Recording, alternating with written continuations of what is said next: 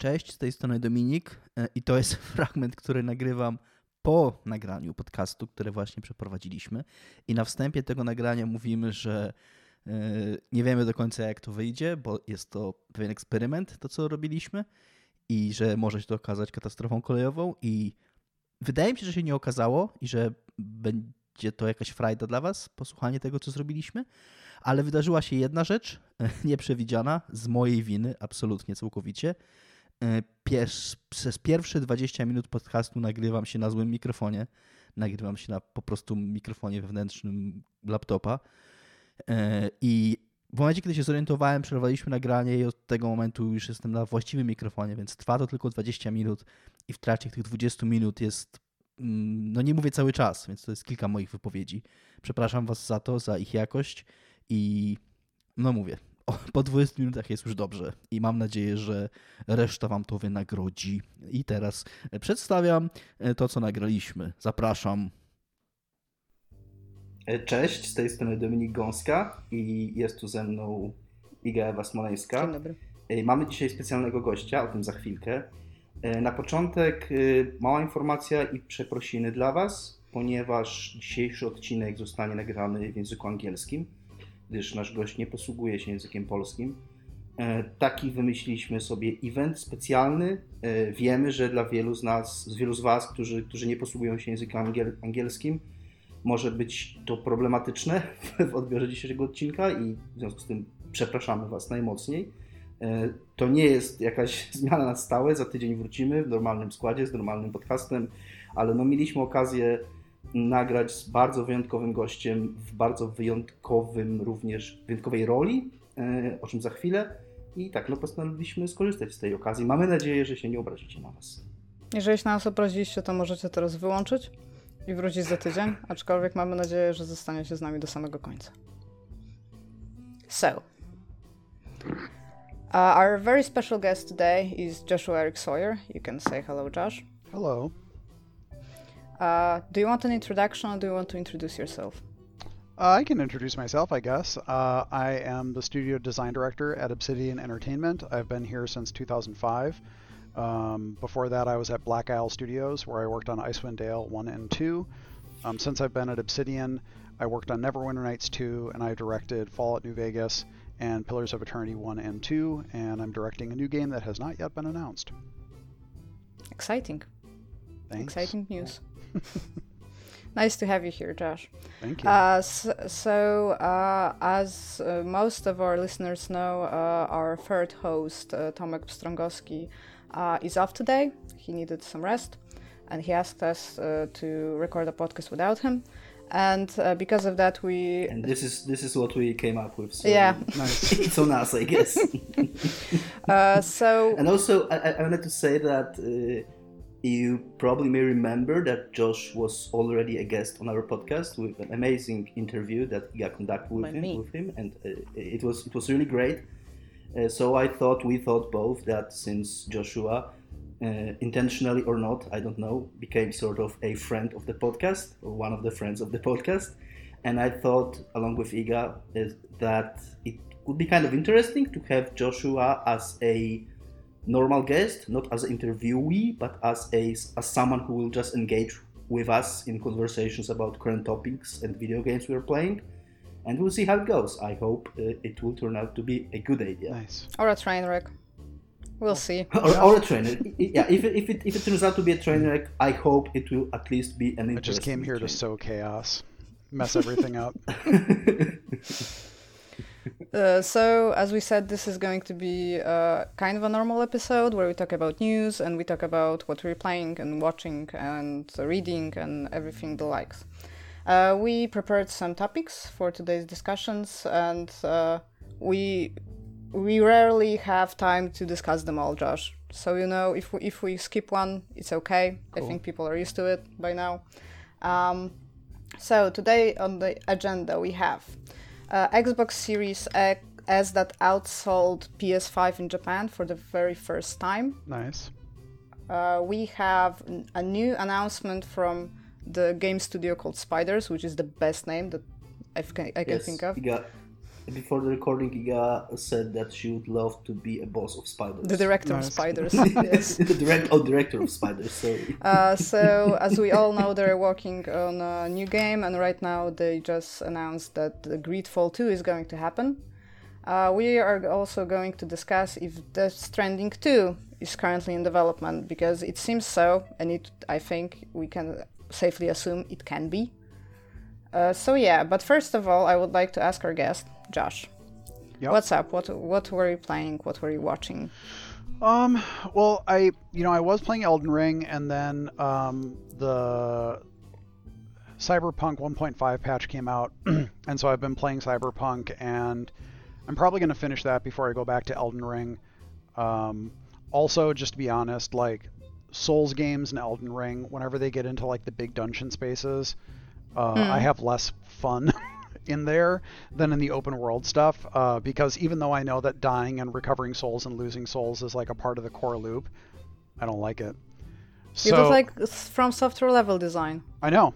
I agree. I actually, I actually agree. This is something. This is uh, like a point of contention between me and Iga about Elden Ring, because she, as a big fan of Souls games, actually believes that those tight spaces, those tight designed dungeons, are the best part, part of Elden Ring.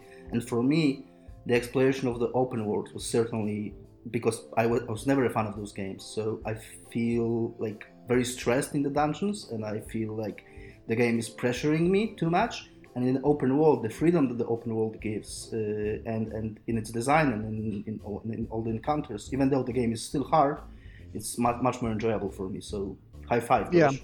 Yeah, I'm, I'm not saying it's good or bad. I'm saying I don't like it. yeah. well, like like it is it is clearly well and consistently designed in the way that like yes that's FromSoftware's dungeon design and it's very well done for what they want to do and i don't like experiencing it so i stopped and uh, played cyberpunk and uh, the 1.5 patch made it much much much much much better um, i've still So it's fixed. uh, yeah, I would say it's fixed. Um, I mean, the one thing that I d- don't like about it, which I've, I've said many, many times, is I do not like the progression or the itemization, especially the itemization I don't like. Um, but in terms of the actual core gameplay and how all that stuff works, it works very well. I've encountered very few bugs. The bugs that I've encountered are more like the funny, like physics bugs, and it, it, it doesn't matter. Like, they're totally fine. So yeah, it's really pretty solid from my perspective anyway. And then the only other game I've been playing uh, recently has been the Card Shark demo. Um, What's that? Tell about Shark is a small game made by a I think it's a it's a British company, but I think there's a lot of French devs in it, and it's set in uh, the middle of 18th century France, and you are basically a kind of an apprentice cheat at cards, and you um, you are working with the Comte de Saint, uh, Saint Germain, um, who is teaching you how to cheat at cards, and you travel around France and you swindle people in like three card Monte and card games. And it's not actually a game about playing cards, it's a game about cheating at cards. Um, and all the card cheating things are mini games, and which might uh, turn some people off, but I think it's really well done. And the art style is really good, the music is really good. It seems like it has a very interesting story. Um, so I, I thought it was really you- great. Do you mechanically need to cheat, or can you like just honestly win if you're good at the game? the game is cheating. There is no Okay, actual so- playing of cards. All the Okay, mechanics are about By- cheating. And by cards. Okay. And by cards, you mean like a traditional cards, so Yeah. like I don't know, poker and stuff like Yeah, that. exactly. Not not like a collectible card. No, game. no, no, no. no So yeah, you're playing traditional like parlor card games, and so for example, um, uh, in some scenarios you're playing the servant of the comte, and you'll be pouring wine, and when you pour wine, you can see the cards of his opponent, and then you need to um, when you wipe the table, the direction that you wipe the table in. So either like clockwise, counterclockwise, up or down, and the number of times indicates the suit and the number of cards that they have. Um, Okay. And that's like that's like the mechanic for that. There's mechanics for like um, stacking the deck and cutting and like doing all sorts of stuff like that. Um, So they're all like little mechanics, but they all feel very well integrated and interesting. I thought it was really great. It's coming out on June second. Uh, I think it's a s- it's PC and Switch. Maybe maybe there are other platforms, but anyway, I thought it was great. Can't wait. Tell me. And the, the June second release is it a full release or the full some- release. some early Yeah, because the, there's a free demo on Steam, um, which I encourage people to check out. Uh, but yeah, Tell me about Cyberpunk. Are you replaying it from the beginning, or are you just like? I stopped. in- I stopped my playthrough maybe um, like eight or ten hours in, because like I got I got a decent way in, and I was encountering. I was encountering bugs, and I was just like, I don't like the progression, and the combat felt really weird. Um, and so I was just like, ah, I'm gonna stop, because I, I like it was just it was kind of messy. Um, and I was like, I can tell there's like good stuff under here, but I'm just gonna wait. I actually, I actually, from the changes that are made in 1.5, I won't particularly agree that the bugs have been fixed. Like there were a lot of bugs, and there are still a lot of bugs. I have this like sort of a ritual whenever a new patch for Cyberpunk comes out. I run the game and play it for an hour or so, and every time I do it, after every patch in that hour, it, something happens that makes me go, okay, it's still there. It's still Cyberpunk. It's still buggy as hell.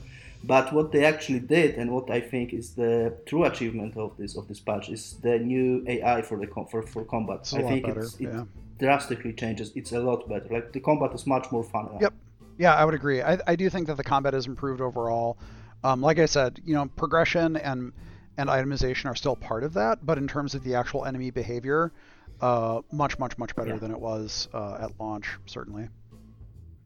it is actually fun to, to go into firefights. I, I, I, I was really not a fan of all those gigs, those simple, simple missions, because most of them boil down to just going into a location and shooting guys there. Or hacking because the shooting was cameras. so because yeah because shooting was so bad and now I actually found myself doing those missions a lot because of how the shooting mechanics have improved. Yeah, I Or maybe not the shooting mechanics, but but the AI. yeah I do think that the um, I agree, and I, I think that the um, the only content that I've felt so far is just too thin given the sort of narrative wrapper that's around it are the NCPD scanner missions.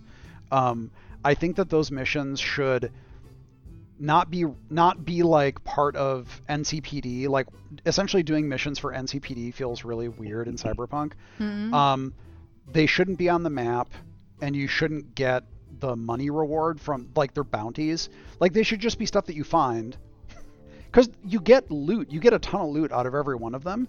And there's there's no narrative the narrative on each one is so thin because it always result it's always just a log like you get to whatever the objective is you open the thing and there's a log and you read it and that's it there's no connective tissue to any other quest and there's no connective tissue to anything else narratively and so and they're they're everywhere like because you can go on the map and turn them on and there's like a hundred of them maybe um, and so I, I just for I don't know compulsion, I decided I'm going to do every single one of these, Why? and just to check them out. I'm che- I'm checking out all the content. I'm doing like all, every single bit of content. So I did all those. I did all the side the side jobs, all the gigs. Um, bought all. I'm buying all the vehicles. I actually ran out of money buying all the vehicles because they're big money sinks. Um, but yeah, I had accumulated like 800 and some thousand just from just from not selling things, just from picking stuff up.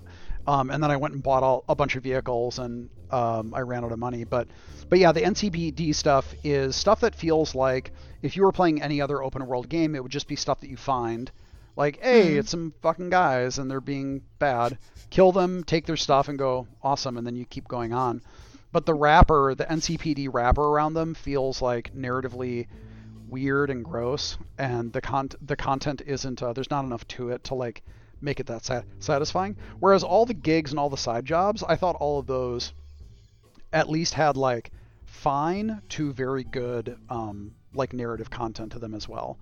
Um, even if they were essentially fairly simple, they still had like enough dialogue and kind of meat to them that they were interesting. So You actually actually make a really good point about those NCPD missions. In that, I of course agree, and everyone told us told that after the game launch that the whole thing, you know, working with the police, like makes no sense, narrative wise.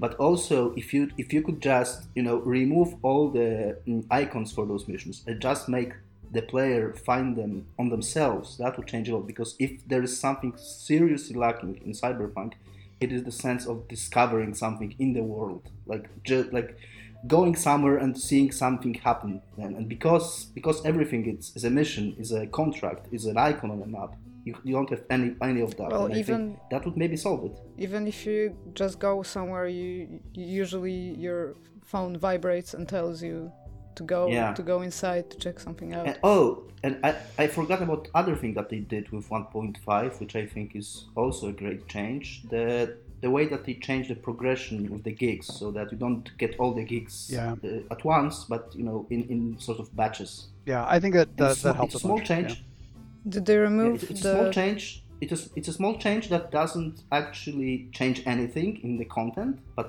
the way that it is presented now is much more enjoyable. So they could do something similar with the MCT contracts, and just by removing the icons and just by removing the police call, like informing you about the robbery taking place, and you know you hear from the police about the robbery taking place, and you ignore it, and you go you know off t- doing your thing for you know three days, and then after three days you come back and the robbery is still going on there. Like it's just stupid. Yeah. So okay. Uh, there was this huge major milestone for uh, the current gen current gen gen console wars uh, that in Japan uh, that you may uh, think is bigger. I thought when I read the headline that Xbox Series X outsells PS5 in Japan for the first time, I thought to myself, everyone now now now everyone in Japan owns an Xbox Series S, which isn't true. Those are the sales figures for one week, from May 9th to May 15th, and it's uh, this is a historical moment because uh, the last time that happens happened was uh, in the Xbox 360 era. So. Uh, I found on Xbox 360's Wikipedia page. sorry, my Uh-oh. Alexa got alerted. Alexa, Alexa, be quiet. Stop. so yeah, uh, quoting Alex Aniel, I think that this is how you uh, read the surname. Uh, during the week of my, my May 9th to May 15th, uh, Xbox Series X S sold uh, 6,120 units, uh, doubling what the PS5, both digital and disc edition, sold, which was uh, just below 3,000 units. And this is the first week uh, that the current gen consoles uh, from Microsoft outsold the Sony ones. Nice. But the Xbox Series X actually just sold 105 units, and this 105. 105 units, and this may be because Japanese people actually think that the Xbox Series S is kind of cute because it's small and it's like colorful, and uh, the thing is like this may not be exciting news. But as you both know, and uh, our listeners also know, I just ordered a PF- PS5. Uh, And this is a big this is the big news. yeah, and I checked your to- yeah. Twitter and it exploded. I yes, opened. know. yeah, I opened. Also, I opened some champagne as soon as I read it. also, this is just breaking news. Uh, like right before we started recording, I got an email telling me that it's going to arrive tomorrow. Nice. So I'm pretty excited. Thank you. this is what I wanted to share, choosing this news. Now the thing is, uh, I wanted to ask you because right now I will be uh, own- the owner of all of the current uh, consoles, and I know that uh, Josh, you don't have a cur- uh, current gun. Is that right? That's true. Okay. Does the Switch count as cur- current gen? I I think it does, Okay, then I do. I, I also okay. but I So haven't you- so played. you're haven't played in like a year. But yeah, I have a Switch. But yeah, I don't So have. you I, what's that? You mostly play on PC then, Yeah. I'm guessing. Yep. Are you willing to like buy yourself an, a, a next, not even a next gen, like the, the current gen console, or are you just going to skip this generation? Uh, I don't know. We'll see. I mean, I can get. I'm pretty sure I can get a discounted, at least a discounted Xbox because I work for a Microsoft-owned company. Um, but yeah, it's just. Um, yeah, I mostly play PC stuff at home. Uh, and there's and there's so many PC games that I've been playing that I haven't really been like, oh man, I really need to get a console. Um, and even Game Pass, I have Game Pass on PC, so so I can use that as well. But um, there are there are games on console that uh, I would like to check out, so I might. But again, it's not really been a pressing thing because there have been so many other games on PC that I've been wanting to play. Okay. So Dominic, what about you?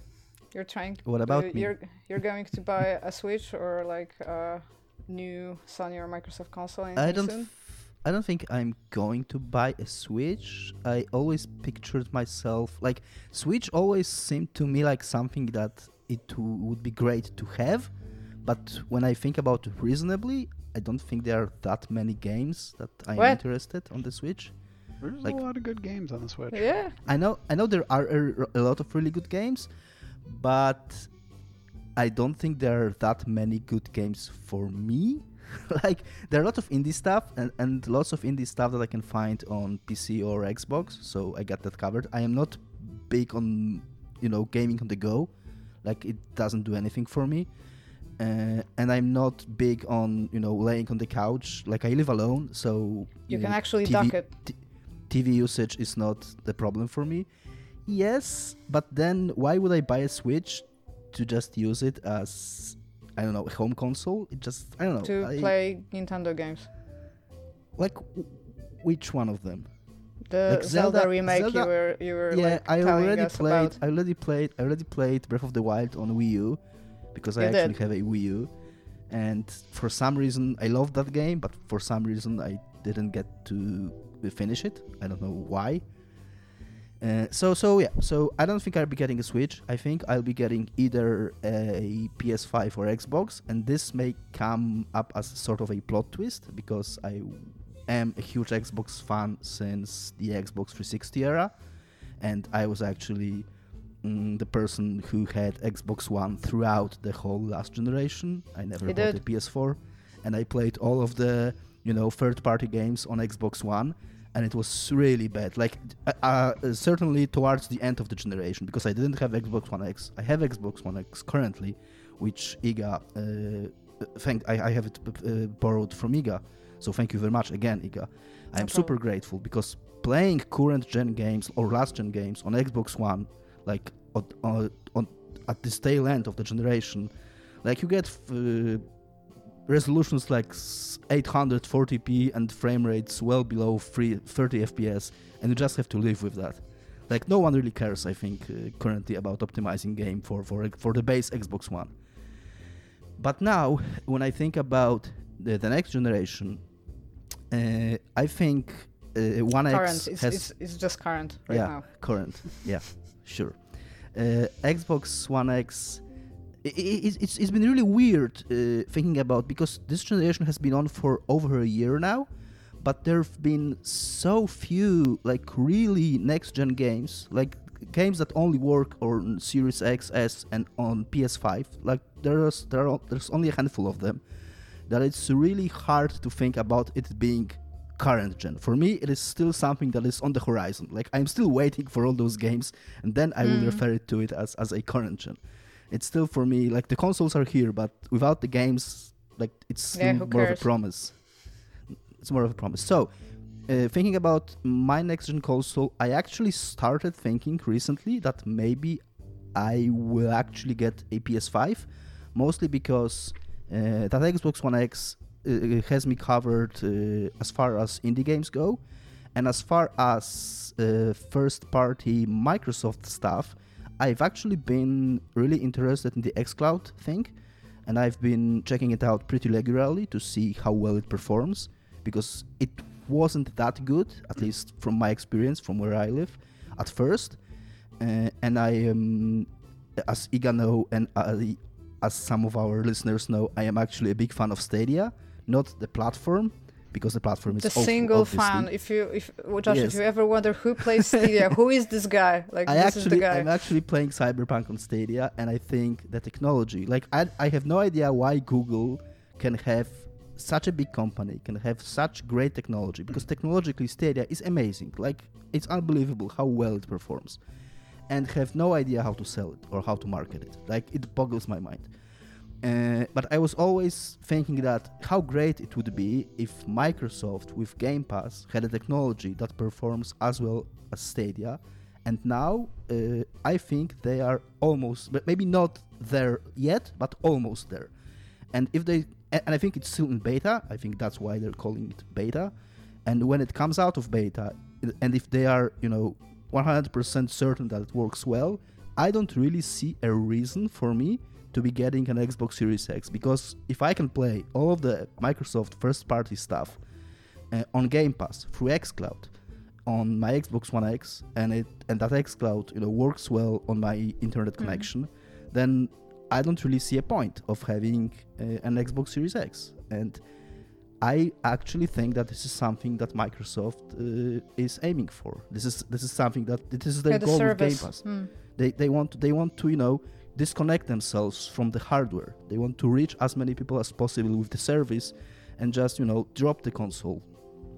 And because of that, I think that yeah, I I I would like to have an Xbox Series X, but you know when the when the time comes that I will finally be be making the decision, it may very well be a PS5 for me, for that reason.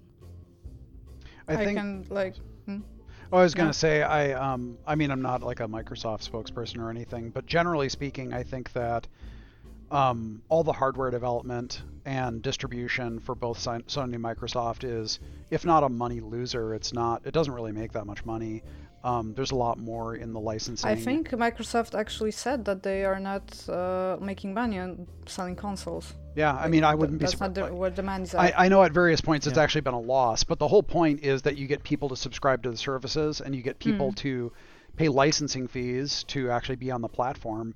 Um, so they actually, it- sorry, the they hardware, actually have it.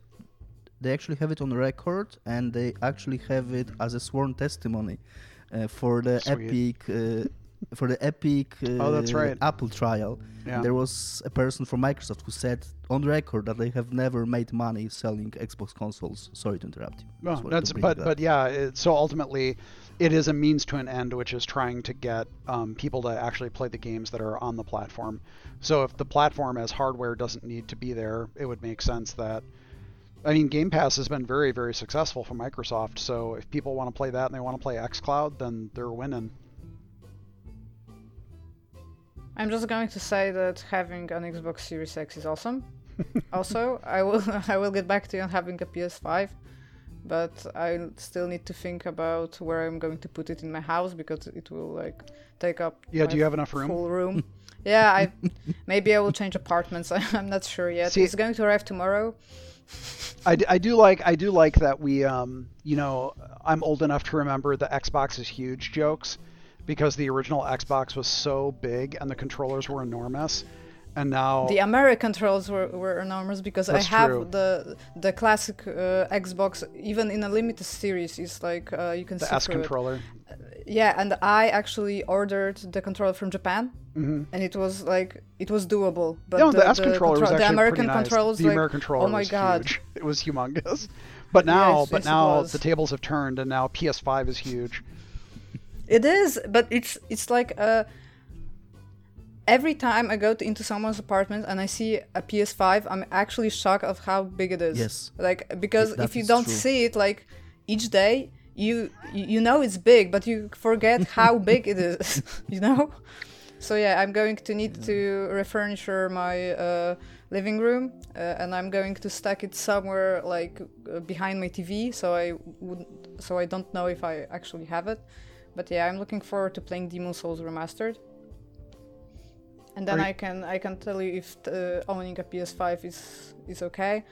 Uh, the thing is, uh, the when this uh, when I read about uh, Xbox uh, Series S outselling PS5, it may be because PS5s are still not very um, common to find on the market.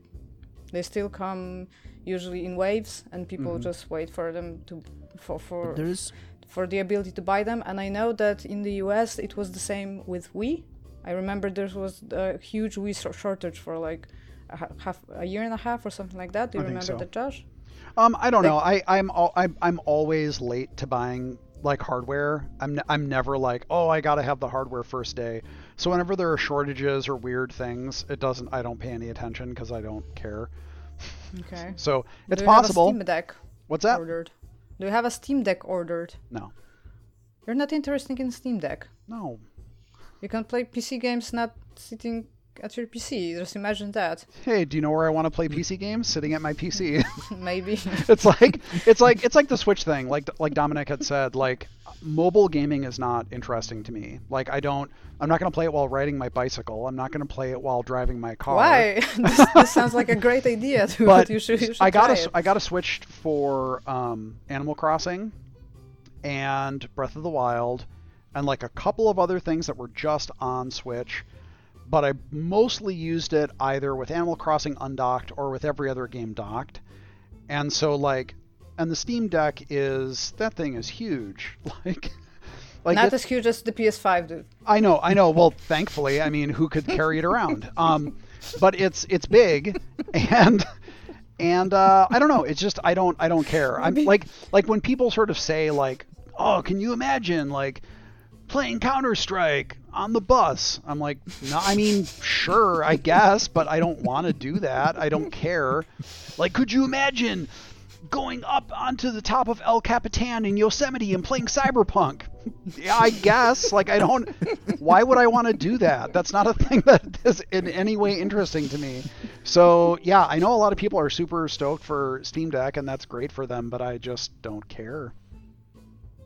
I, I know that they are still pushing uh, the uh, the units like farther up a year if you ordered it. Yeah. That you are you get pushed uh, in line. Like I don't know why because they seem to have like it all figured out, but maybe the interest in it was like way through the roof for them. Yeah, I mean, I, like I said, I know a lot of people are super excited for it. I don't get it, but it's just not my thing. Are you There excited actually a for Thing. Sorry, my sorry to interrupt you. segue? My segue. So, you uh, destroyed my wait, uh, hold on, hold on to that. Se- hold, on to that segue. Of course. Uh, there is some there was something that new news piece that also caught my attention uh, when it comes to PS5 and, uh, and Xbox. Uh, the news piece also mentions the digital edition of PS5, and I actually for- even forgot that that existed. Like only uh, while reading through, through the news piece, I, I I was reminded that, that there is a thing like the, The- the, the, driveless uh, PS5. Yes, the digital editions are actually you can you can buy those. They are like mostly available. And the thing is i don't know uh, i don't know if it's like worldwide or anything but uh, the stores have the idea that people will want to buy a ps5 but the disc version the, the like the original ps5 and they started to make bundles once they have like uh, a new wave of they ps5 bundle sorry coming they in, bundle they they bundle bu- normal they- PS5 with a digital PS5. No, with no, that would be PS5, amazing, but no. Uh, they they use they used to bundle it with games, like four or five games, and like uh, accessories and pads. So you need to like buy this huge um, package, and uh, I wanted just the PS5, maybe with another controller, and I was able to get that. But the the, the discless version is available. Like you can just walk into a store, and usually they have like a couple of those people don't want to buy them because people are still people still want to be able to own games on discs even though they're like super expensive right now on ps5 so i don't know why so yeah my segue was and it will work great right now so just bear with me so are you excited for Greedfall 2 josh Sure. um, have they? Has it- it's been announced? Has there been a trailer? I haven't seen it. uh, they just uh, said uh, like dominic can you can you take the topic because i know you are a huge Greedfall 2 uh, one I fan. am not a huge Greedfall fan. Number one But Greedfall yes, fan the- in Poland. Yes, and the, But also the only guy to, to, that plays Stadia. I actually haven't finished Greedfall, but I'll in a minute about that. Uh, there, it has been announced, and I have just realized, and it goes to show how we, as podcast hosts, as one of the most popular, if not the most popular Polish uh, video gaming podcast, uh, are always super professional. I have only just Always. realized after you, Josh, asking me if there is a trailer that there, in fact, is a trailer, and I haven't seen it. Nice. Josh, have you seen it? No. Yeah, I asked about it, but I didn't know if it existed. but but we are we are professionals and we don't have to watch anything or read anything to give our honest Yeah, we- and we just professional know. opinions. we just we are just so professional that uh, we we don't really need it. Yeah. So so the game has been announced, and the game is coming out in 2024. At least Okay. that's the current plan. And the game takes place three years before the events shown in Greedfall 1, so it is a prequel. Uh, and I wanted to share with you as my story with Greedfall because I have I really liked that game. I started playing it when it came out on Game Pass because that was one. There are certain ki- ti- ti- kinds of games that when you hear about them, you sort of expect them to came to game uh, come to Game Pass at some point. It was like this with uh, Guardians of the Galaxy. Like as soon as Mm. Guardians of- of the Galaxy came out, I was 100% certain that it will come out on Game Pass at some point. So I, I, I was kind of interested in that game, but I decided not to buy it before I was sure it would come to Game Pass, and it did. And it was the same with Greedfall for me. So when it did came out on Game Pass, Game Pass, I started playing it, and I liked it for a while because it reminded me uh, of sort of a stripped down version of Dragon Age Inquisition. I think there are a lot it's of kind of similarities Bioware-ish, yeah. yeah, i- there are a lot of similarities in in the design, and I actually think that as bloated as Dragon Age Inquisition was, like there were some good things uh, there, but the game was also super bloated. So having like something similar but a little more compact, uh, and that what Greedfall was.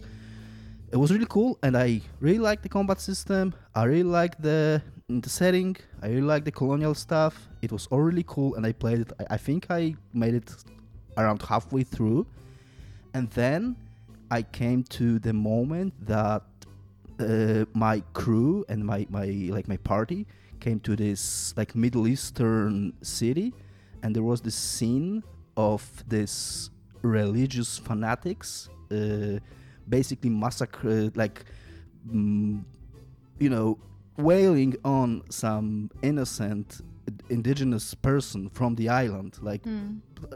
awful stuff like kicking him like basically murdering him on the street and you know demanding that he mm, turns to their religion that he accepts their god or something i don't remember and it's like i was so angry not like okay i i, understand like I, I understand you know what they're saying and i was i was never a person to criticize a work of art or or, or of pop culture even for its contents like you know, uh, there are a lot of people who get angry or criticize movies because they don't like what happens in them. I was never that person. Like, if there is a story to tell, and if I understand where the uh, authors of that story are coming from, it's all Mhm. fine.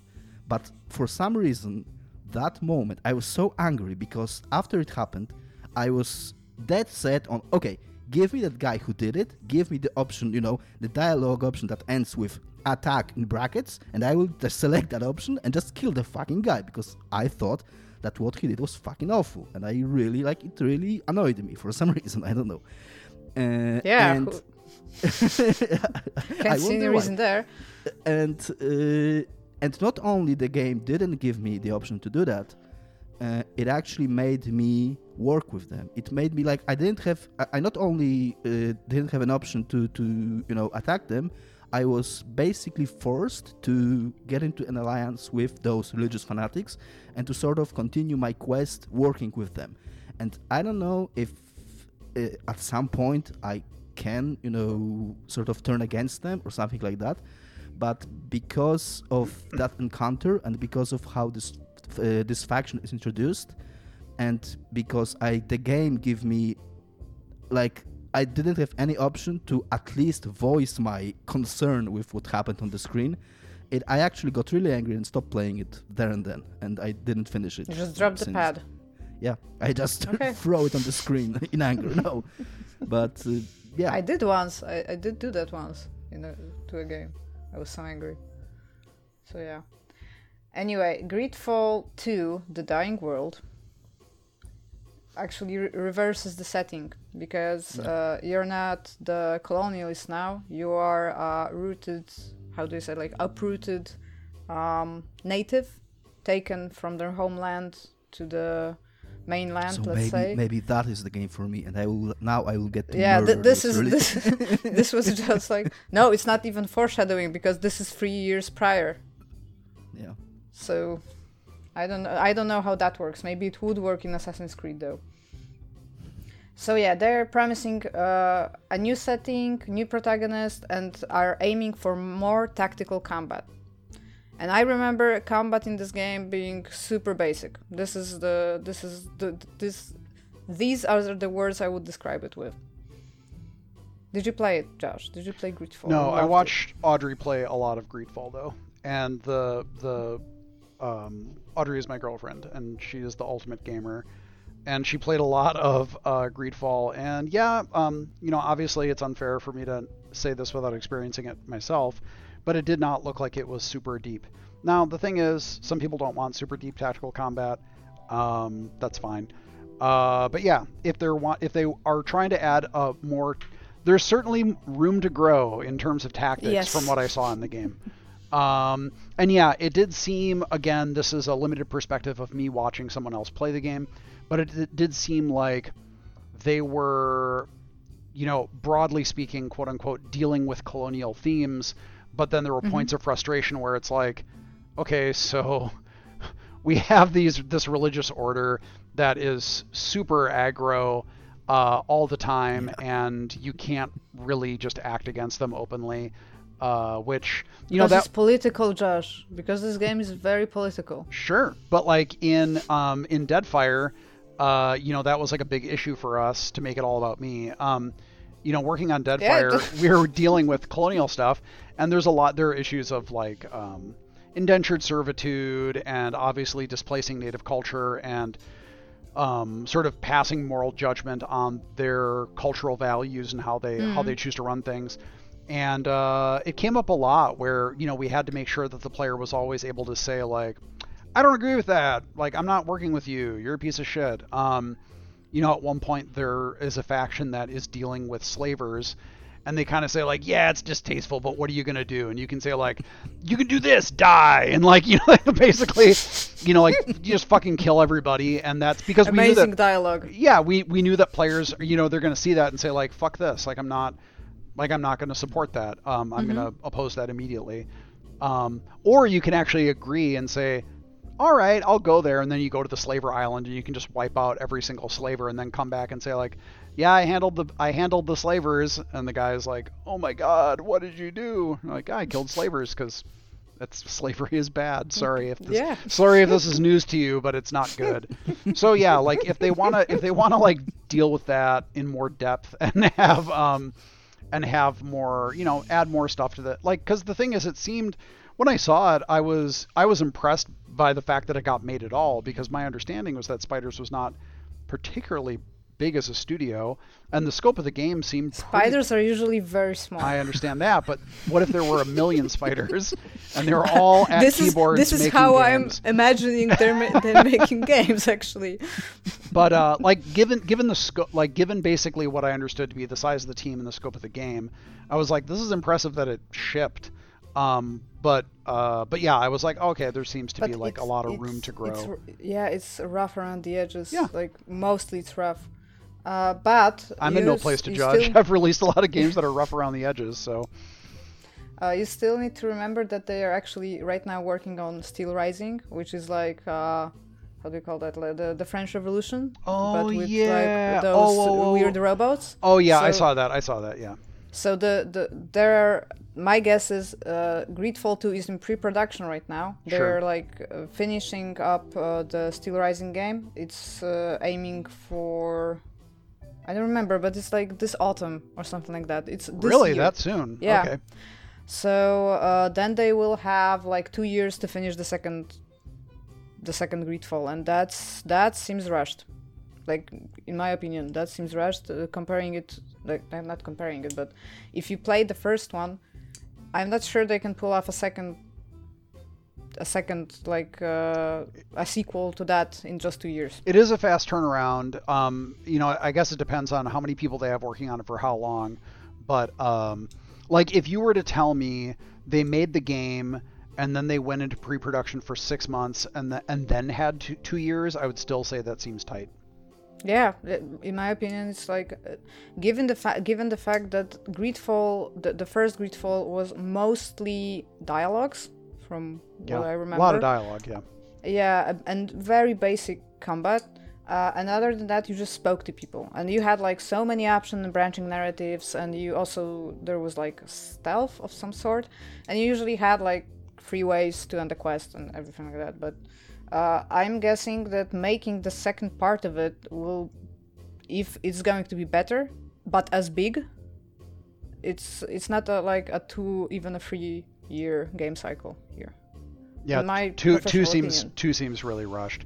Uh, again, though, one other thing to say is, um, depending on how robust their tools are, maybe their tools can produce content very quickly. Even so, two seems fast if you want to polish it. And are you, are you waiting for the Steel Rising game? Um, I yeah, I mean, like I thought it looked interesting. Um, obviously it's a very well, at least uh, it appears to be a very different type of game because it's uh it's a Souls-ish. My understanding is that it's a Souls-ish game. Um, it's not like um, Greedfall.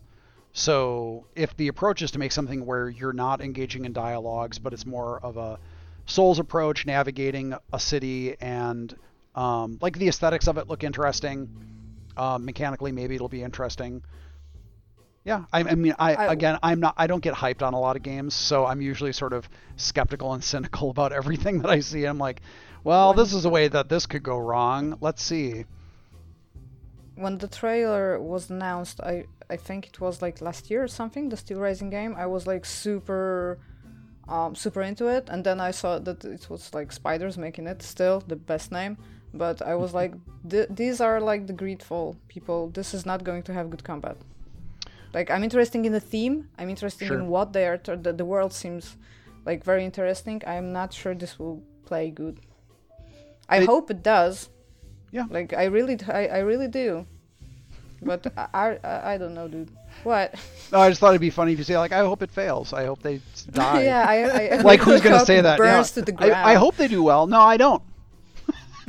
No, but like there are some games I don't I don't care about like at all. Sure, fair And enough, I've fair I've enough. seen I've seen this and I was like, this looks like the French Revolution. Oh, there are robots there. I'm really interested in seeing this because I would like I have this recurring dream when I uh like set fire to Paris and I would like to see it in a video game. So I'm Now's your for it. chance. Yeah, maybe, maybe, but uh, yeah, I, I hope it will be cool because it looks different, and I like different looking games. Nice. I'm not sure if they could pull off like a Souls-like though with the combat. Well, I, we're gonna we're gonna in- see. They did have Can you they did have a gameplay trailer that came out a little while ago. You see the that? Steel Rising one? Yeah. No, I only saw the announcement trailer. Well, you better check it out, buddy. Maybe. Also, also spiders have like a lot of legs, so maybe they can like work twice as fast or something. Type. Yeah, they can type But code do- four computers Iga, at once. Iga, Iga, Iga, but do their games have legs? We'll see. well, they're making more of them, so I guess I guess Greedfall must have sold well enough to make more games. It was kind of popular. I remember it being in the how do you how do you call it? Like the PlayStation Plus Okay. first, and then it was on on Xbox, like on the Game Pass. hmm So I remember I actually bought a copy because I've only played a little like when it was available on my on my- PlayStation. Then I bought a copy for the Xbox, and I remember it. I was like, I really wanted a really dialogue heavy game, but still wanted to have it more than the dialogues, and I was like, this is mostly dialogue still, I Well, am. was some I am. combat. right? I am reading. Sorry, I'm reading. It was confirmed in November 2020 that Greedfall had sold over 1 million copies worldwide. That's that's like very good. By May 2022, the game had shipped 2 million copies. That is more than I would expect it to sell. Actually. I don't know that- what that is- shipping. I don't know what shipping copies means in the year of our Lord Isn't that 2022. like when the stores buy the games to resell i think yeah, but who buys games I don't in know who. stores anymore? right? Like physical physical sales have been such a small part of. Um, i do actually Do now Well, hold on, hold on. Who outside of I like- Poland, the one remaining What? bastion for real, like with Pillars of Eternity with Deadfire, I think we abandoned physical copies for like every territory except Poland. Because you love us, Josh. This is Yeah, why. well, because not, not Polish because people are the only people who buy physical copies of games anymore, I guess. I like having the disc. I- I, like not. I, I I like like during. I would say during a blackout, but that wouldn't make any sense. Like for example, I have no internet connection. During a blackout, on top of El Capitan, I have my Steam box. I'm playing Cyberpunk. Can you can you uh, connect like one of those external USB drives to your Steam Deck and then play the game off the disc? You could. you could you Make could it use possible. uh, during a blackout for two hours. I, all I'm And one of- envisioning now is Iga at the top of El Capitan in Yosemite. She has a Steam Deck. She has an external optical drive. It's running Greedfall 2. She's having the time of her life. Uh, no, and I'm blacked out. That's the thing. Blacked out. All power yeah, has so- been lost. so we are. ac- So we are actually waiting for Greedfall 2 then. I guess I we didn't know that that the first uh, one sold. So. so It, it, actually sounds sounds respectable. Like two million. It does. Well, it's it's it's hard to know what I mean without the well. Maybe I should read Wikipedia what the development costs were. Uh, no idea. I guess we can look at the list of developers and figure that out, or close to it. Those are just spiders, dude. But Spiders. we we This is keep our like operating costs by down by literally employing spiders. Um, and Jeanette, and Jeanette hates spiders. Like she, Actually- she's not having a good time at the office. I actually coming back to to the great the Greedfall in itself, the game. I actually really liked how they approached cities in that game because the cities were all li- really small. All of that game was pretty small, but they did a- a lot of clever tricks with the backgrounds, with the 3D background, so it was not like a simple skybox. And mm-hmm. especially that Middle Eastern city, when we were approaching it, it's really like it looked really like much much bigger than it actually were, and I think it worked like really well. I, I really I really liked it. No, I thought I, I think that there are a lot of things that were done very well in that game, um, especially pres- uh, presentation of, of their cities and environments. I thought were really well done. Um, Some of the choices were were Yeah. not like quirky, smart, something like I. They had options I wouldn't think about, so Yeah. th- that was cool. But they didn't think about allowing the player to you know oppose the religious fanatics. No, you can't. reason. You can't do that in games. like when you sign up uh, for a game development job, this is the this is the first rule of game development. You don't oppose uh, religious fanatics. And Josh knows had what I'm talking about. Yep. He, does, he Yeah, just can't this- speak we- about it. I can't I can't When talk we about were- it. Iga just broke a when rule. we were like a few years ago when we were talking about uh, the second torment Tide of tides of numenera and we i was discussing one of the one of the encounters in that game with cult cultists. And we had this we had this joke this joke that there are like certain you know ca- uh, cannon fodder-ish enemies in rpgs like Mhm. bandits. Like you can always kill bandits. Like they're, they're just you know you're walking down the, the path and they're just bandits there okay? Like hello bandits. Like that eat my sword now. And and the same with cultists. Like yeah, the, ro- the robed ones are just like Yeah. RPG meat fodder. Yep. Like just yeah, throw cult- something that, cultists that just them. happens yeah Yeah, the level looks empty. Just throw some cultists in. okay, so Dominic, what's uh, wha- Dominic? What uh, have you been up to? What have Ye- you been playing? Well, I have been actually been playing a game called Dolmen, and uh, before I start uh, talking about the game, I would like to like spend a little a, a- few seconds talking about the name itself because the name Dolmen is so super forgettable that I was actually playing the game for three evenings, and it, they were pretty long evenings, like three four hours each, and after each session, after I stopped playing the game, I immediately forgot its name. I had to like I had to look up the name of the game to, to remind myself that If okay, you would have it on disc, you could just place the box there and you would know. yeah. D- this is why we pause like buy games on Yeah, disc. We exactly. have like a, a, a It is- tragic memory for video Yeah. game names. There's there's something uh, inherently forgettable about the title. Like it seems like someone just used one of those, you know, uh, fantasy names generators that just uh, you know Spit out uh, words. sp- spit out words uh, uh, according to a certain algorithm. But anyway, the game is a Brazilian Souls like, developed by a company called Massive Work Studio. It is sort of a young company. I read they were established in 2016, and it is actually their first uh, console PC game. Uh, I think before that they did mobile games mostly, and I think some outsource work, if I understand their website correctly. And as a maybe as a first game that they did, it would be I don't know passable, but as a uh, product of uh, interactive entertainment in 2022, uh, two months after or three months after Elden Ring came out, uh, like the, the game is really bad. like to, to put it simply, to be to be blunt, Mm, and it's not that, and it's not even that it's like offensively bad, because it at least works. But you know, Iga, uh, when did Dark Souls One release? Like how many years since? Like A lot. I think it's Is that? I Oh, like yeah. a lot. oh wait, yeah, Dark Souls so- or Demon Souls? Dark Souls, the first of the Dark Souls Yep. series. yeah. But even Uh, even 2009.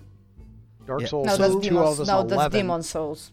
2011. yeah. Yeah, So Demon are, Souls. so it's over so it's over a decade since that since that thing since That that is game true. came out, and this here Dolmen game like brings nothing to the table. Like it's it's as a simple clone as you can imagine. So even the stats, of course, they are named like differently, but they basically do the same stuff.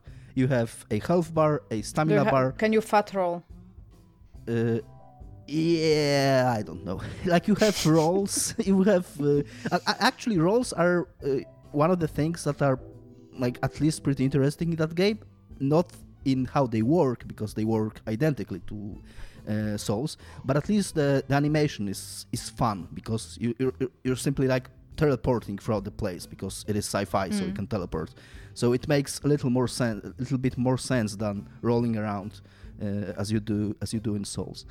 But uh, o- f- for all that game has, it basically has everything that Dark Souls did 11 years ago, but all of that is done worse. so Nice. uh, the Amazing. so the animations are worse. The uh, level design is worse. You are basically like the the core concept sounds interesting on paper because the idea is that it is a sci-fi game, sci- sci-fi setting married with sort of Lovecraftian themes.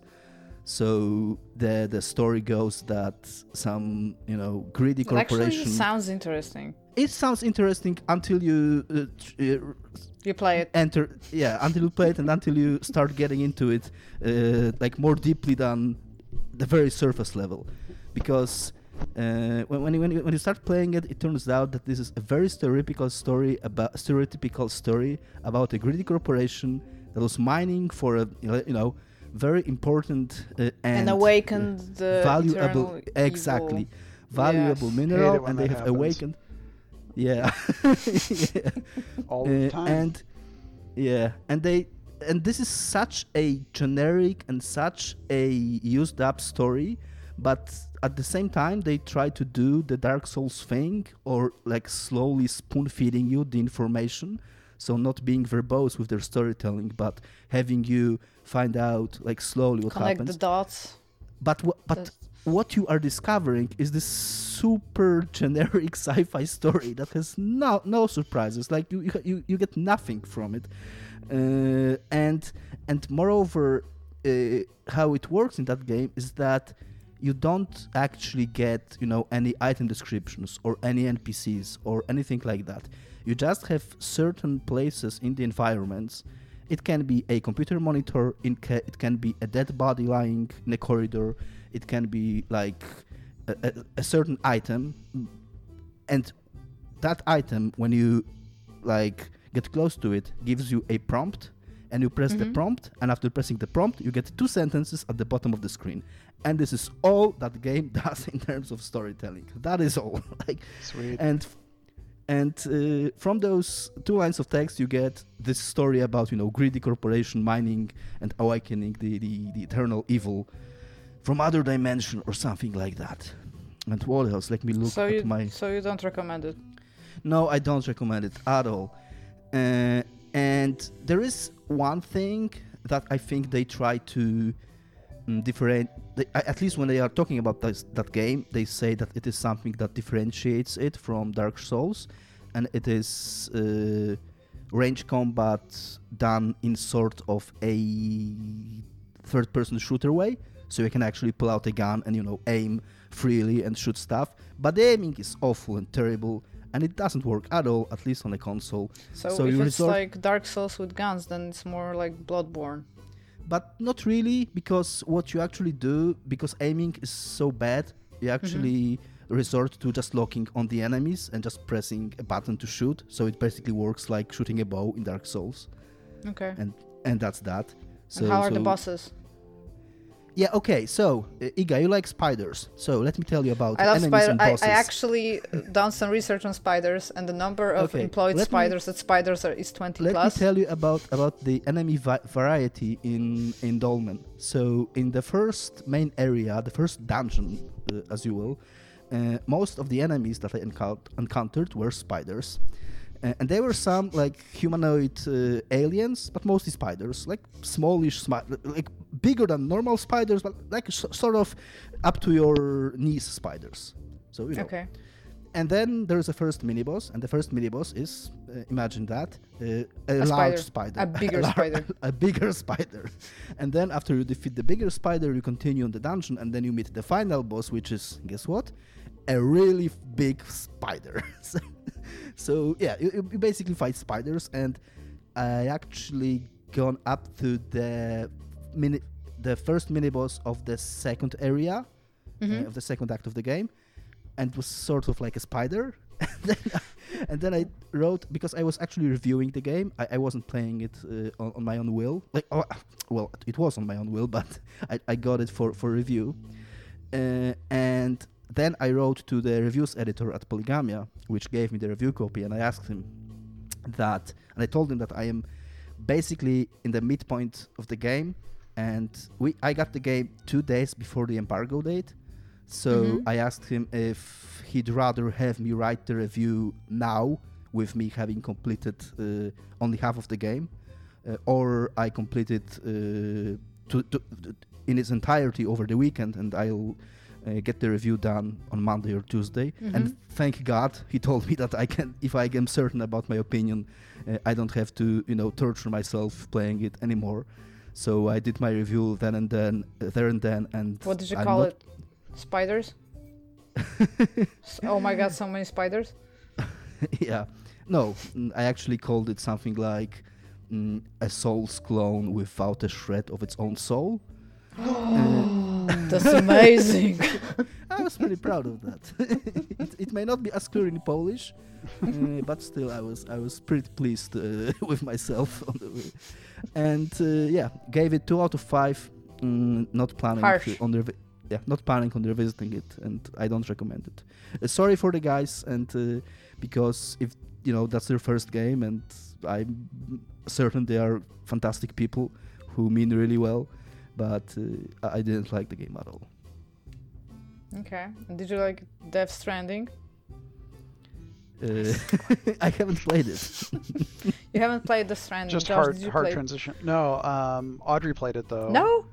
Okay. And she says hi, by the way, because she was just like, "What are you doing?" And I'm like, "I'm doing a podcast with Iga and her friend." That's nice. Um, So, but yeah, yeah, I- she, I I, I, thought- watched her play like 80 hours of Death Stranding. Did you finish it? No. Okay, because my uh, relationship with Death Stranding is I've started the game about five times, I think, and I always got to the third hour, and then I'm I was done, and I was like, I'm going to head back in tomorrow, but today I'm going to sleep, and I've never picked it up again after the third hour. So I know the beginning very much, and I like the beginning very much. I'm not like I'm not sure if I want to continue playing, but the thing is, the idea of it is so interesting to me, and it seems like a game I could relax to. Like you just go, you just walk for miles. It seems amazing, and then you can also fall in the face. So that's that's fun, I guess. but then you have all of those cinematics because, of course, Hideo Kojima is going to make long movies in, in his game. And I I am really looking forward to playing it once again. I am not going to step to start from the beginning because I know that I'm going to get to the third hour and I'm going to be like, okay, that's that's enough for me. But it says here on the internet, on the news website, that Death Stranding 2 is currently in development, and so says the actor Norman Reedus, who played the role of the amazingly named uh, person called Sam Bridges. Um, excuse me, that's not his full name. Okay. Sam Porter Bridges, thank you. Yes, you'll Sam hear Porter that. Bridges. You'll hear Sam Porter Bridges repeated a hundred thousand times throughout the game. It's all. It's still an amazing name. Like Hideo Kojima is a genius. Uh, so yeah, uh, he tells uh, he had like an interview uh, with uh, Leo Edit, and they asked him about his his role on, during the Stranding, and he was like, it, and this is actually the quote: "We had just started the second one." What does that mean? Nobody actually knows, but Kojima seems to be hinting that there's there is something in production, as he tweeted go to your private room, comma, my friend. With uh, um, like a thumbs up emoji and the emoji with hearts, uh, like uh, for eyes, and some So pictures like of he, them he, wa- together. he wasn't he wasn't mean to he wasn't mean to to but because it kind of sounds like he's mean to him. Like go Well, to your room. Shut up. because the private room is the is the Yeah, place when Sam Porter Bridges can recover after the mission. Uh, yeah, I'm not a very huge uh, like. I know uh, Kojima has this following, and I I respect him for what he does. I'm not a huge fan of his work, is all. Uh, I really wanted to love Death Stranding because when the idea of a guy just walking for miles like really sits with me. And what are you? What are your thoughts on the second one? Because I think Death Stranding sold like as crazy. I remember all of those people waiting for it for years and years, and then it came out. I don't remember if it was like super critical, critically acclaimed, but it was. I think it was like, like people agreed that this is a different game and this is a game by Hideo Kojima. So We can certainly agree on those two things. Um, yeah, I think uh, mechanically, it's it's one of those things where like it is mechanically really bizarre, and that's not necessarily bad because it's it's doing a bunch of unique things, and I I feel like I remember seeing it and thinking, wow. I guess if you have like a hundred million dollars, you can kind of just make a guy walking around look really nice, and uh, he was and- also peeing. Excuse and me. he peeing, and like you can lean really heavily into that stuff and get it feeling really good um and yeah like it's i do think that there was actually interesting and compelling gameplay in it um and yeah the world building was certainly like you know very unique sci-fi stuff that that was developed for it. Um and again if you essentially if you like the way that kojima does storytelling and cinematics then yeah That's why really why why wouldn't you like like why wouldn't you like death stranding then? Um casting Lindsay Wagner, but young Lindsay Wagner from when when Kojima probably had a crush on her when she was like in uh, in shows in the I think it was like 70s and 80s. Um, so like sure, why not? If you like that stuff, then great. I'm sure there'll be more of it, uh, and you'll love it too. But didn't when when you saw Audrey play, didn't you find it like super relaxing to just Sure. watching him go from place to place and like deliver pizzas and like Yeah, I mean, like I, like I said, I, I I thought that that was all really well done.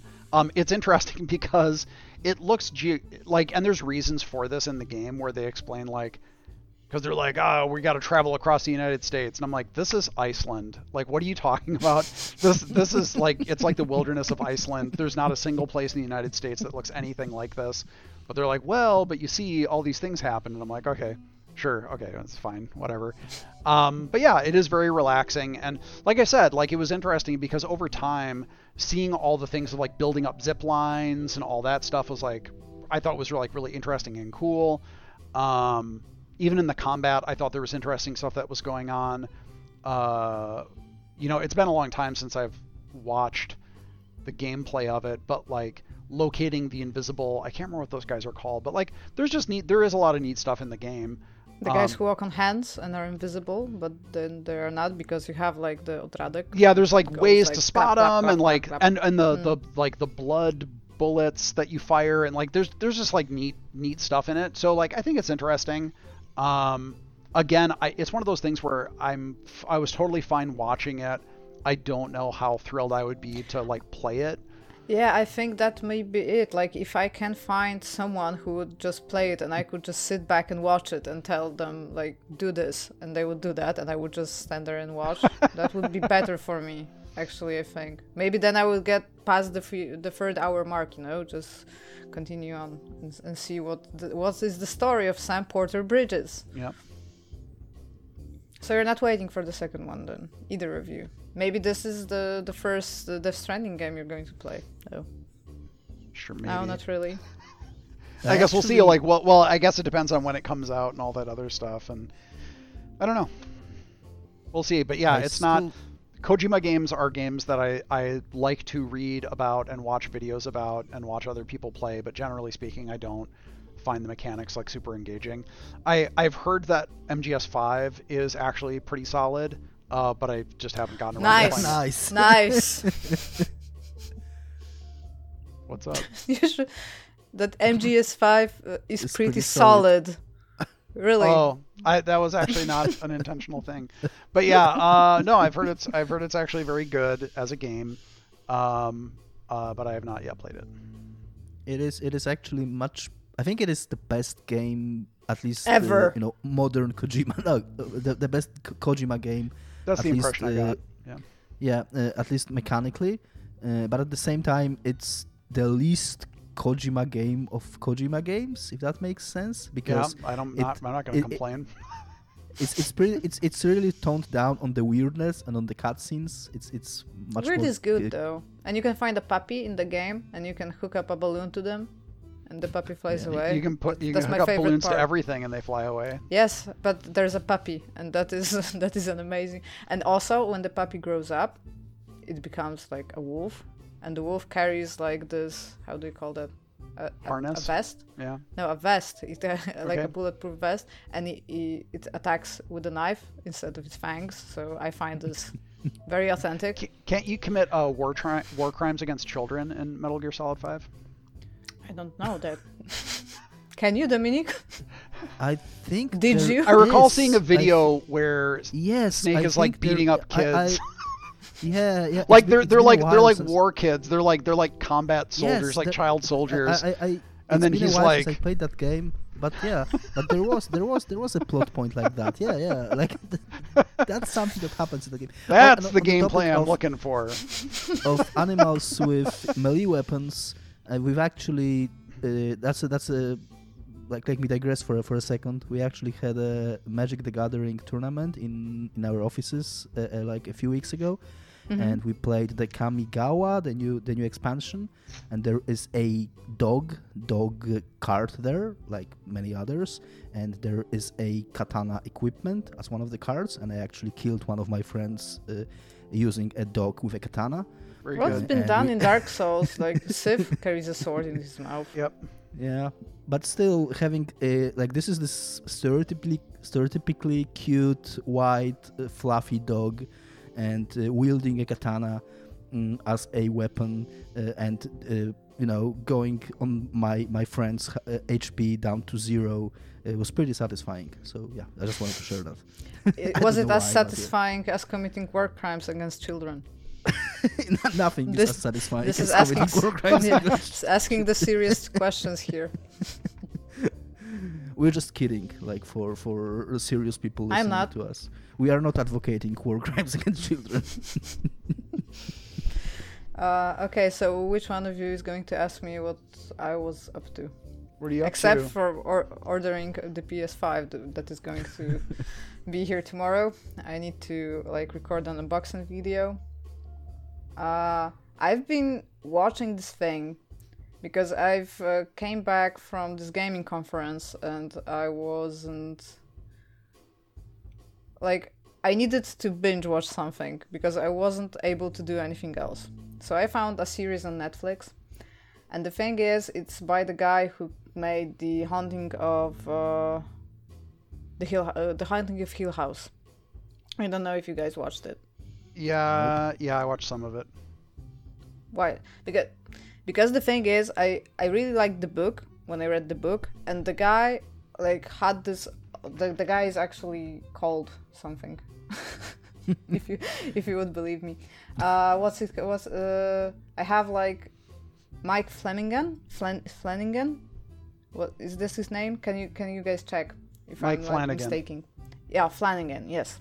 Uh, so I really liked his idea of the imp- interpretation and uh, like it's not the, the interpretation of the book but the ideas he had from the book and then made it up for a totally uh, not connected story of the series. And i found the first half of it very very solid and a very good horror like thriller um, story. But then like the haunting of hill house changed to people talking in a room like there were a lot of dialogues. And i'm not saying those were bad dialogues but there were like a ton of dialogues between a lot of people that were introduced to you in the first half of the series. And then i thought it had like a very nice put together ending so i liked the series. So I'm, I came back from the from the conference and I sat down like in front of the television and Netflix tells me that this guy made another series. Like I thought it was super brand new. Actually, it's from last year and it's a limited TV series, so why not watch it? It only has like seven or eight episodes, about an hour each, so I, I can binge I can binge it. And this is called. Let me breathe for a moment. Uh, the Midnight Mass. Midnight Mass. And this is about this guy that comes back to his hometown after he had uh, an accident when he was drunk driving and he killed a girl. So he got to prison for a couple of years and we met, we meet him as he comes back to his hometown, which is actually on this isolated isolated island and the I had the name of the island Crockett Island. So he comes back there and it's and things start to happen. Like this is a very isolated community. There are like a hundred and something people there. It wasn't like that when he was away, because first he left house for Chicago, I think, and then was his accident, and then he spent a couple of years in jail.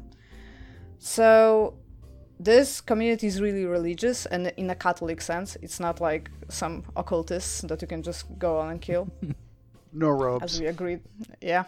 so no, like really Catholic, really, um, like people of high belief. Let's say they like pray all the time, and also they talk all the time. You get to meet a lot of characters in the first few episodes and they talk and they talk about the same thing but with other people and they have like new ideas about everything but the show is mostly about religion when weird stuff starts happening is because of this new priest that came to town and uh, he has some new ideas on how to serve the community and i'm not going to be very spoilery spoilery here so i'm just going to like this is the synopsis the thing is this is a series based on tropes. There's nothing original about it. The only original thing about it is how how it treats like the people that are representing the tropes. And other than that, really religious fanatism also. But it's like it's a very cool story that they're trying to to tell. And also it has this one amazing role I'm not going. i'm not even going to tell you which one is it. If you see the first episode, you you immediately know who that is, and she is like divine in that role. And I would, I would like to recommend the series for you if you would like Iga, to. but is it scary? It does have a couple of horror like like tropes in it. So it's supposed to be a little scary, but it's not as scary as Hill House was, and Hill House wasn't Yeah, that much scary. Yeah. I haven't seen Hill House, but I've heard people talking about it, and I You think I it. know the. I don't think I want to, because I It's know what it is about, and I know the main plot twist. And I hearing about it, I was like, okay, I respect that, but also it sounds But the Like- plot twist is like n- not at all like something that I would. No, I'm not. I'm not saying that it's been ruined for me or anything like that. I'm just saying that Well, if you- having if heard you- about what it is, Mhm. uh, what it is about, uh, I, I came into the conclusion that it is not a story that I am interested in. Or, or if you haven't seen Haunting of Hill House and you want to see Midnight Mass, then don't see Midnight Mass. See Haunting of Hill House. It's a better series. Well, okay, so I won't watch it. Okay, like fair enough. Thank you. Thank you for your recommendation. No, but it's like the the thing is, I maybe I'm kind of biased because I I miss the sea and I miss like visiting islands and, and stuff like that. Uh, but it has like those all great shots of like you know like island life because most of the people there are fishermen. So I missed this. So maybe I was a little biased, but the story there is like it's not the, the best story you've ever seen or anything like that but it's it is compa- compelling to see it for like eight episodes so it's but it's still eight hours dude and I think it has it. those occult en- uh, elements. it's Am about right? catholics also it of course it has it's a like it's a religious that like is- organization you know that is something that I really don't like in, in horror, and you know it. Like all But those I- I wouldn't occult even stuff tell and it, ghosts like- and vampires. Like it, you tell me that the, it turns out to be you know a scientific experiment run by an evil corporation, and then I buy it. Okay, it, it's fine. like it all, it, it's just nanobots or something. Okay, that that is fine for me. really nanobots if- are better yes. than ghosts Nanobots are much better. Like if you tell me it's just nanobots, okay, then I'm on board. watch haunting of hill house it's a good series but but oh my god the writer like they don't shut up they just keep on talking and the camera keeps on rotating and then the g- uh, follows a guy who goes to another group and they keep on talking f- about the same subject but Okay. with different people like they keep on talking So now I know why you like it so much. Ha, ha, ha. yeah so yes this uh, this this is all we've prepared josh would you like to add something as a guest Um, I was talking about I was talking to you, um, like a week ago or something about uh, watching this YouTube series by this Dutch guy. I want to say his name. I can't. I think it's like Martijn Doolaard. I think, and he's I have it here, but I okay. Martijn Doolaard. Yeah, it has like the, and a double O and a double A, so D O O A L A A R D. And it's Dutch? Martijn, so there's a J in there. Um, Yes. but he so I I think his first videos were about he made he was like a uh, cycling tourist. Um, he like did a, a lot of like long distance bike touring and made videos, and then he decided to buy two. Okay, let's be honest about what they are. Two animal huts in the Italian Alps that he was going to turn into living residences. What's an animal hut? Like a So place it's- where you keep animals? yeah, or it's a- the, it's- the so it- animals build the hut. It's no, it's a place where you keep animals. It's not a pen. It's an actual it's an actual walled structure with a roof and a foundation. But it's not a house. It's not a place where human beings lived ever. So it was very strange because so he bought these and he's like, I'm going to turn these into habitable places. But on top of this, and I'm not trying to be too pejorative here, he doesn't know what he's doing. so he's like like he's not like grossly incompetent or anything but this is not like his profession like he's not like a builder or like a contractor or anything i think he said someone in his family Not a has craftsman then. yeah like in his background like he's a graphic designer by trade um which is like great fine but then so he just took on he's like i'm going this this channel is now about me restoring restoring these buildings to habitable condition, but they were only habit- habited by like pigs and chickens or something previously. So so like right away he goes in and I mean they're in really bad shape. Like um, the roofs are slate roofs, but there's holes in them and water just goes through. Um, the first floor of at least one of the buildings is just full of like um, dirt and like animal manure and st- like so like like ancient stuff. And yeah, and so he starts doing stuff, but he's like I said, he it's not that he's like failing constantly or anything like that, but he'll like make something and be like, "Oh, well that's done. I probably shouldn't have done it this way, but It doesn't work like well, that. Yeah, next time maybe." um and it's it's just very strange because the photography is really nice and it's in the Italian Alps and it's very pretty. But every episode, I'm just like, what is this guy doing? and uh, he's slowly but surely like making these into habitable places. And thankfully, it's warm now, so he can actually like live in these um, in these buildings. But it is very weird. It is a very weird series because he's just a guy, and he's like he's charismatic and everything, and like he's sincere, but he doesn't know what he's doing. So it's very funny to me. Uh, like under the first uh, episode, he actually uh, says that the buildings are cabins, and that he wants to create an off-grid homestead.